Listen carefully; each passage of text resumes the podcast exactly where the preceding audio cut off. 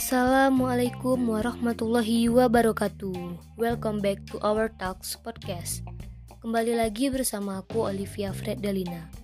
Untuk episode kali ini aku akan membahas mengenai pentingnya jiwa kepemimpinan atau leadership. Tujuan aku mengangkat mengenai topik ini karena aku ingin memberitahu seberapa penting sih jiwa kepemimpinan atau leadership itu dan bagaimana cara menumbuhkan dan memupuk jiwa kepemimpinan dalam diri kita. Jadi stay tune hingga akhir ya teman-teman. Selamat mendengarkan.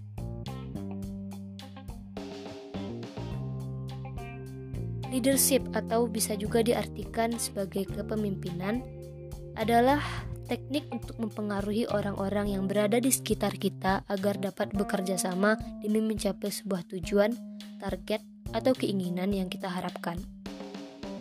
Untuk mempunyai semangat atau jiwa sebagai seorang pemimpin, haruslah kita sering terlibat bekerja sama sebagai tim dalam suatu kegiatan atau aktivitas apa pun. Ketika seseorang sering terlibat kerjasama atau teamwork, maka dari kegiatan itulah akan menghasilkan ide, pemikiran, saran, serta gagasan-gagasan agar tujuan dari kerjasama sebelumnya dibentuk dapat segera diimplementasikan. Sebenarnya nih, proses seseorang terlibat dalam sebuah teamwork atau kerjasama dalam tim bisa menghasilkan kualitas bakat untuk kriteria-kriteria yang diharapkan dari calon-calon pemimpin atau leader. Karena proses teamwork tersebut pada dasarnya terdapat unsur-unsur communication, discussion, solusi, ide, pemikiran, serta pemecahan masalah yang nantinya akan sangat diperlukan dalam sebuah kerjasama atau teamwork. Leadership atau kepemimpinan itu pada dasarnya dapat dibentuk dan dilatih sejak usia dini agar nanti pada saatnya ketika kita menghadapi beberapa permasalahan atau problema kita akan lebih mudah menemukan solusi atau beberapa alternatif penyelesaian permasalahan tersebut. Ada beberapa tujuan dari memiliki jiwa kepemimpinan atau leadership. Yang pertama, tujuan atau target yang sudah ditetapkan dapat segera dilaksanakan tindakannya atau actionnya. Yang kedua, koordinasi antar tim dapat terjaga prosesnya. Dan selanjutnya, menyelesaikan problema atau masalah yang terjadi agar dapat segera ditemukan jalan keluar atau solusinya.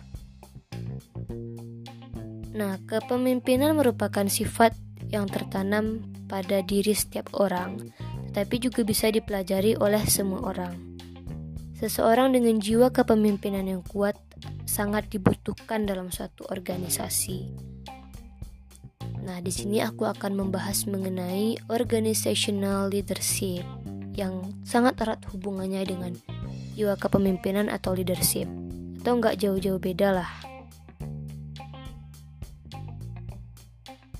Organizational leadership itu sendiri adalah kemampuan seseorang untuk memimpin sekelompok individu dalam menjalankan tugas organisasi itu merupakan pendapat dari Dr. Lowell atau Chris Matthews, seorang profesor asosiasi Organizational Leadership di SNHU.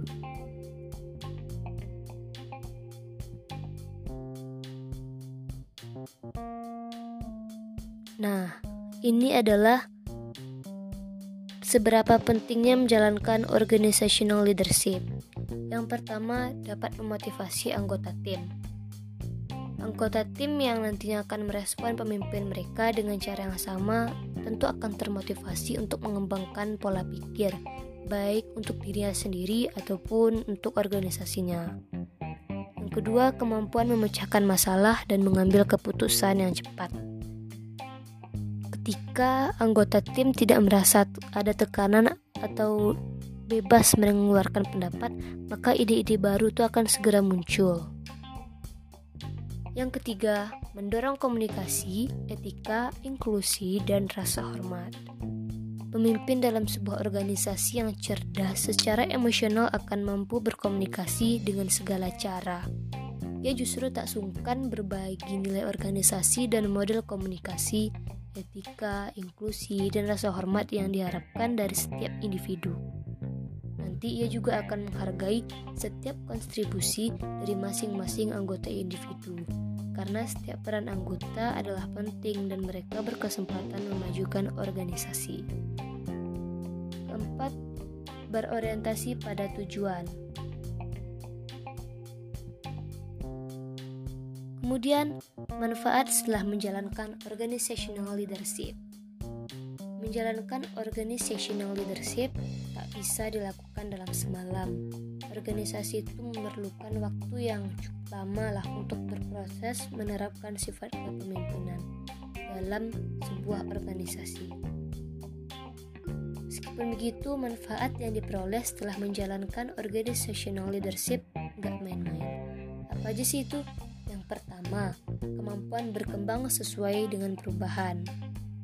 Di mana pun kita berada itu pasti akan selalu ada perubahan, termasuk di sebuah organisasi. Perubahan itu bisa menjadi momen kesuksesan atau bahkan sebaliknya. Hal itu bisa terjadi di organisasi besar atau organisasi yang berskala kecil. Manfaat yang kedua yaitu menumbuhkan organisasi dalam skala besar. Nah, manfaat berikutnya adalah menumbuhkan organisasi dalam skala besar. Gak dipungkiri bahwa setiap pengusaha atau organ setiap organisasi itu pasti ingin perusahaannya maju dan anggota organisasinya bertambah. Oleh karena itu, sangat pentinglah bagi seorang pemimpin untuk memiliki pengetahuan dengan skalabilitas yang besar. terakhir, manfaat yang terakhir adalah dapat manajemen sumber daya yang efektif.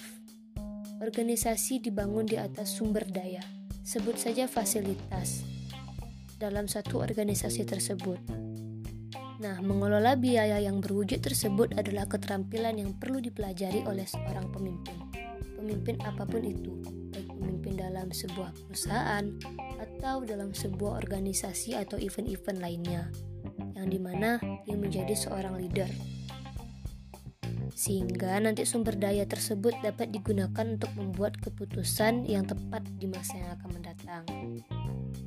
Nah, itulah dia beberapa pembahasan mengenai leadership yang udah aku jelasin baik dari pengertian leadership, apa itu organizational leadership, dan apa manfaat dan tujuan dari memupuk jiwa kepemimpinan atau leadership dalam diri.